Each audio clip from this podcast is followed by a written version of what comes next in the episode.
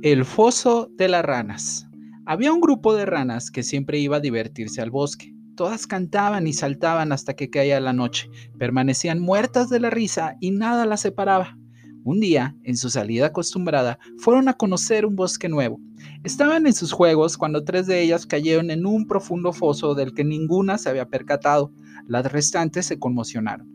Miraron hacia el fondo del foso y vieron que era demasiado profundo. Las perdimos, dijeron. Las tres ranas caídas intentaron subir por las paredes del foso, pero era muy difícil.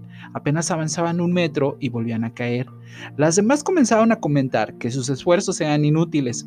¿Cómo iban a lograr escalar una pared tan alta? Era mejor que se resignaran, no había nada que hacer. Dos de las ranas escucharon esos comentarios y comenzaron a rendirse. Pensaron que las demás tenían razón. La tercera rana, en cambio, siguió subiendo pero tras un par de horas consiguió salir a la superficie.